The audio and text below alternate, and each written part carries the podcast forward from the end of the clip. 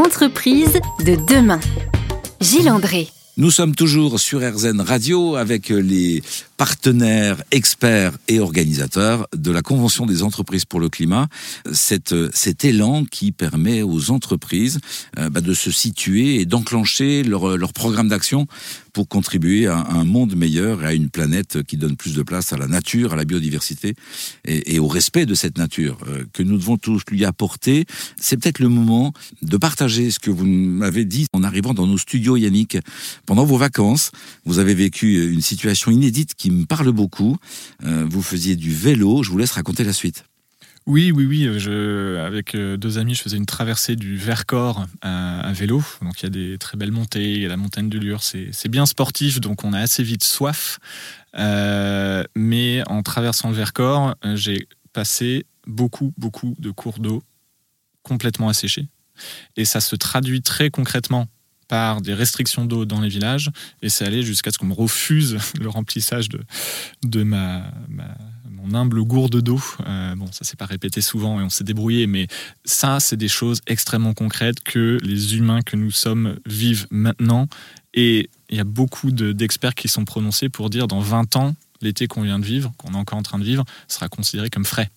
Et c'est parce qu'il y a des moments comme celui-là en perspective qu'il faut dès maintenant passer à l'action. Vous réunissez des entreprises, euh, vous les faites travailler ensemble, vous leur faites rencontrer des gens comme Christophe Sampels, euh, le créateur de, de Lumia, de Lumia, pardon, L-U-M-I-A, un organisme qui euh, travaille sur les, des nouveaux modèles d'entreprise et notamment l'entreprise régénérative. Quel conseil vous pouvez donner à une auditrice, un auditeur d'Airzen Radio qui se dit oui, je dois moi aussi contribuer à cet élan-là mais comment, comment on fait? C'est quoi la première étape? Pour moi, et c'est la maturation de ma réflexion, mes, mes observations avec tous ces dirigeants, il y a un maître mot qui est le courage. Et vous, Christophe?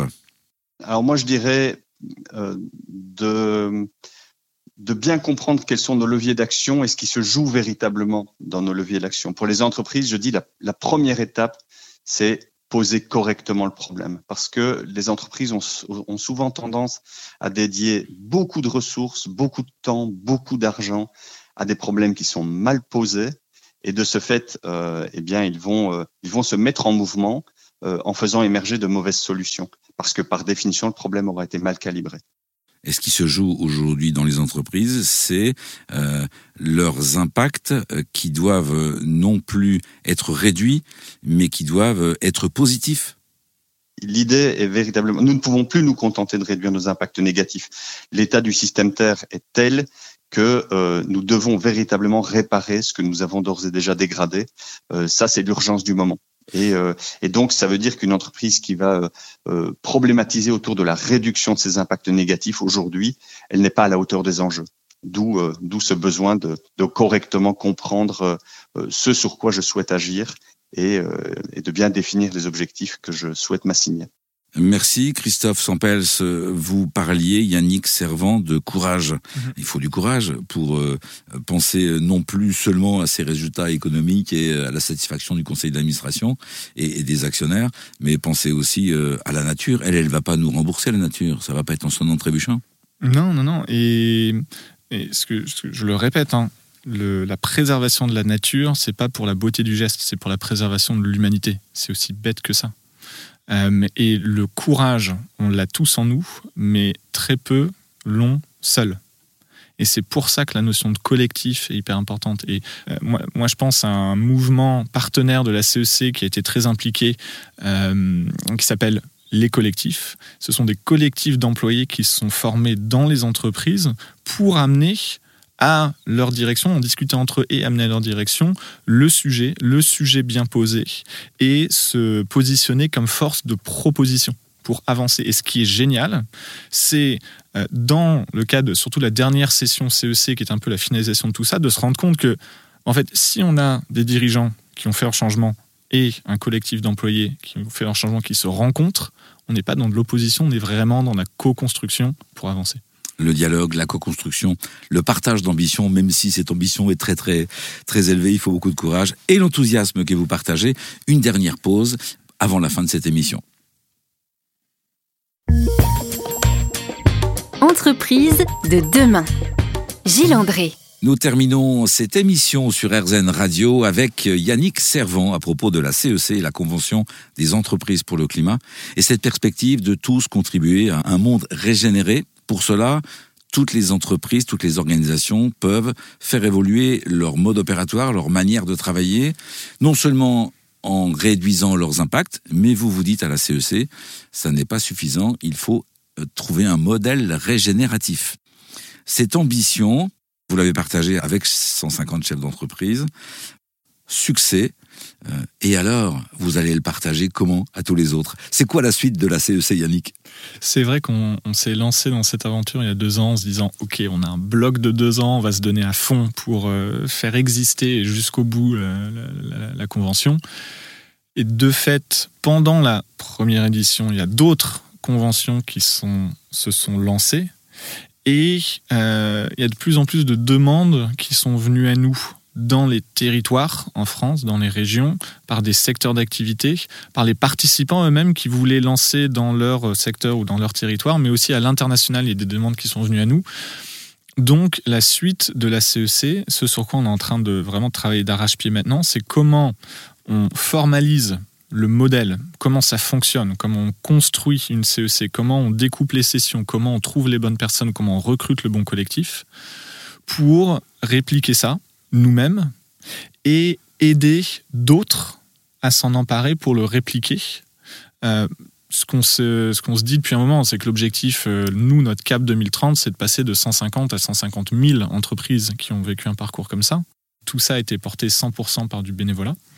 Alors il va falloir le structurer, vous allez devoir créer des supports qui permettront de maintenir la qualité du contenu et de l'énergie des participants, parce que tout ça est fondé quand même sur euh, la volonté euh, individuelle de participer, d'être acteur. Pourquoi euh, cette CEC a marché? Parce que les dirigeants qui sont venus dedans avaient envie d'être là. Il y avait l'envie d'avancer.